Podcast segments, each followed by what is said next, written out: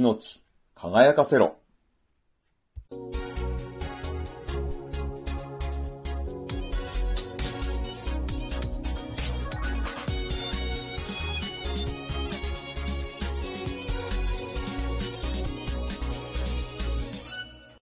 皆さん、こんにちは。ブックトーカーベンの読書シェアリングへようこそ。今回シェアするのは佐藤伝さんの著書、なぜかうまくいく人の秘密の習慣。佐藤伝さんは一人ビジネスと行動習慣の専門家。いい明日が来る夜の習慣、夢を叶える成功習慣、強運を呼び込む47の習慣など、タイトルにも何々の習慣とついている著書多数。ミリオンセラー作家としても有名な方です。その多くの著書の中から、今回はこのなぜかうまくいく人の秘密の習慣から私が学んだこと。1、どんな有名人にも6人でたどり着ける。2、〇〇博士、〇〇の専門家と自分で名乗ろう。3、使ったものはすぐ片付けよう。この3つをシェアさせていただきます。1、どんな有名人にも6人でたどり着ける。世界中には多くの有名人がいます。活躍する世界が自分の世界とは違う人、地球の裏側に住んでいて物理的に距離が遠い人、そんな人と自分がつながるなんてとても無理なように感じますよね。有名なスポーツ選手、映画スター、企業の社長、科学者、作家。ところが、知り合いの、その知り合いの、そのまた知り合いの、と順に辿っていくと、だいたい6人ぐらいで誰とでもつながることが実験で証明されたそうなんです。6人の隔たり理論、スモールワールド説などと呼ばれているんですね。アメリカの心理学者、スタンレー・ミルグラム博士が実験して証明しました。アメリカ合衆国国民から無作為に2人を抽出した場合、その2人の間には平均して6人の知り合いがいてつながっていたそうなんです。1人の人間に44人の知り合いがあると仮定します。すると、2人目には 44×44 で1936人の知り合いがいることになりますよね。これ44の6乗。つまり44を6回かけると結果は70億を超えます。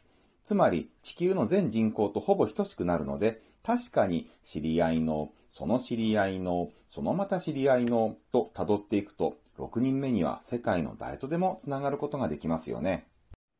いや、自分には44人も知り合いないよ。せいぜい半分の23人ぐらいだ。という場合があるでしょう。では、1人の人間に23人の知り合いがあると仮定しましょう。すると、2人目には 23×23 で529人の知り合いがいることになります。これ、23の6乗。23を6回かけると、結果は1億2000万を超えます。日本の全人口とほぼ等しくなるので、日本人1人当たり知り合いが23人と少なめに見積もっても、やはり6人たどれば日本中の誰とでもつながることができそうです。実は日本のテレビ番組でも実験がされているんです。例えば、最初に出会った人から何人目で明石家さんまさんにたどり着くだろうかという実験では7人という結果が出ました。他のテレビ番組の実験では、ダウンタウンの松本人志さんの電話番号を知っている人に何人でたどり着くかを検証したところ、なんと4人だったそうです。私、ブックトーカーベンの読書シェアリングを聞いてくださっている皆さん、私と皆さんも6人ぐらい知り合いをたどるときっとつながっているんですね。皆さん、人脈のある人、羨ましいと思ったりはしていませんか？でも、自分だって6人ぐらい次、次と紹介してもらえれば、誰とでもつながることができるんです。人脈は自分で作ることができます。紹介してください。一緒に仕事をしてみたいんですが、このように積極的にアプローチしてみましょう。あなたのお目当ての人はそんなに遥か遠くにいるわけじゃないんです。勇気を出して、まずは身の回りの知り合いに声をかけてみましょう。2、〇〇博士、〇〇の専門家と自分で名乗ろう。ビジネスでもプライベートでも相手に自分を覚えてもらうことは大事ですよね。そんな時は自分で自分のことを〇〇の専門家ですと言ってしまいましょう。子供の頃、電車博士とか、昆虫博士とか、恐竜博士とか、魚博士とか言われている友達いませんでしたか？そういう風に呼ばれている友達はきっとますます電車や昆虫に詳しくなっていたのではないでしょうか。自分で自分をそういうイメージで見ているので、ますますそれを裏付けるような人間になれるよう、自分で自分の知識も行動もバージョンアップさせていくんですよね。いや、自分は周りからそんな風に呼ばれることないよ、という人は、自分で自分にキャッチコピーをつけてしまいましょう。専門家と言えるほどでは、と謙遜しないで、もう先に自分で自分にキャッチコピーをつけてしまうんです。だって考えてみてください。例えば、小学生の恐竜博士や魚博士って、大人の専門家に比べて、まだそれほど詳しくはない場合が多いんですよ。いや、もちろん中には小学生のうちで資格とか取っちゃったりして、テレビにも出演していたりするすごい小学生もいたりしますけど、多くの子はすごくそれが好きぐらいのレベルなんですよね。それが高じてだんだん本物の博士らしくなっていくんです。なので、自分で〇〇の専門家です。〇〇博士です。と名乗ってしまい、相手に印象づけてしまいましょう。じゃあそこで何か質問されて答えられなかったとしますよね。そうしたら、いや、すいません。ちょっと盛っちゃいました。まだまだ勉強中ですので、もっと精進します。自分の未熟さに気づかせていただいてありがとうございました。と言えばいいんです。そうすると、面白いやつだな、とか、謙虚なやつだな、とか思われて、自分を相手に印象づけることができますよ。そして、答えられなかった点については、本当に勉強して詳しくなるんです。そうすれば、自分自身の成長につながり、ビジネスでもプライベートでも大いに役立つことでしょう。私ですか？私は読書で学んだことを皆さんにお伝えする音声配信の専門家、ブックトーカーベンですと名乗ることにしますね。というかもう名乗ってました。3、使ったものはすぐ片付けよう。料理の達人の人って皆さん共通していることがあります。それは使った道具をすぐ片付けるということ。当たり前のことだと思うかもしれませんが、なかなか実践できる人はいないと、達人の皆さんは口を揃えて言うそうです。この本の著者、佐藤伝さんのお父さんは外科医だったそうなんですが、そのお父さんも同じことを言っていたそうです。いいオペをするためには、オペ室の環境を整えて、オペの道具類を見事なまでに準備することだ。オペって、英語、オペレーションの略で、医学用語では手術のことです。使ったものを片付ける。簡単なことですよね。簡単だけど、でも面倒だからやらない。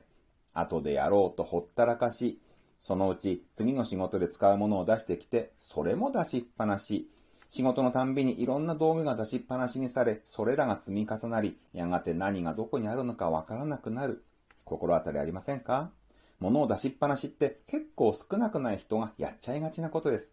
だから、物を使い終わったらすぐ片付ける。簡単なのにやらない人が多いこのことをきちんとやるだけで、私たちは周りの人たちに大きく差をつけることができるんです。出したものを片付ける。あった場所に戻すだけなんですから、簡単ですよね。このトークを聞いていて、もし物をすぐ片付ける習慣が身についていない人は、早速今日から始めましょう。このトークを聞き終えたら、スマホを出しっぱなしにしないで片付けてください。イヤホンで聞いていた人は、イヤホンをしまってください。片付けることを習慣にしましょう。人生は習慣でできているんです。一つ一つの小さな習慣、習慣の集合体、それが人生です。小さな習慣と言えるようなものより、もっと小さな習慣、マイクロ習慣とでも言えるようなものの集まりが人生です。毎日1時間散歩をするというより習慣よりもっと小さな、例えば散歩用のシューズに触る、そんなものです。私たちの日常からそんな小さなマイクロ習慣を見つけ出しましょう。朝起きてから夜寝るまでどんなマイクロ習慣があるかリストアップしましょう。それら一つ一つに着目し、ここをこんな風に改善したらなんだかワクワクするぞというように磨きをかけていきましょう。正しくよりも楽しい方向に磨きをかける。それが成功の秘訣です。まとめます。1、どんな有名人にも6人でたどり着ける。2、〇〇博士、〇〇の専門家と自分で名乗ろう。3、使ったものはすぐ片付けよう。いかがでしたでしょうか？今回ご紹介したのはこの本、なぜかうまくいく人の秘密の習慣から私が学んだことのほんの一部です。この本にはご紹介したものも含め全部で88のマイクロ習慣について書かれています。人生が輝く、命が輝くマイクロ習慣、秘密の習慣についてもっと学んでみたいと思った方、説明欄に本のリンクを貼っておきましたので、ぜひ買って読んでみてください。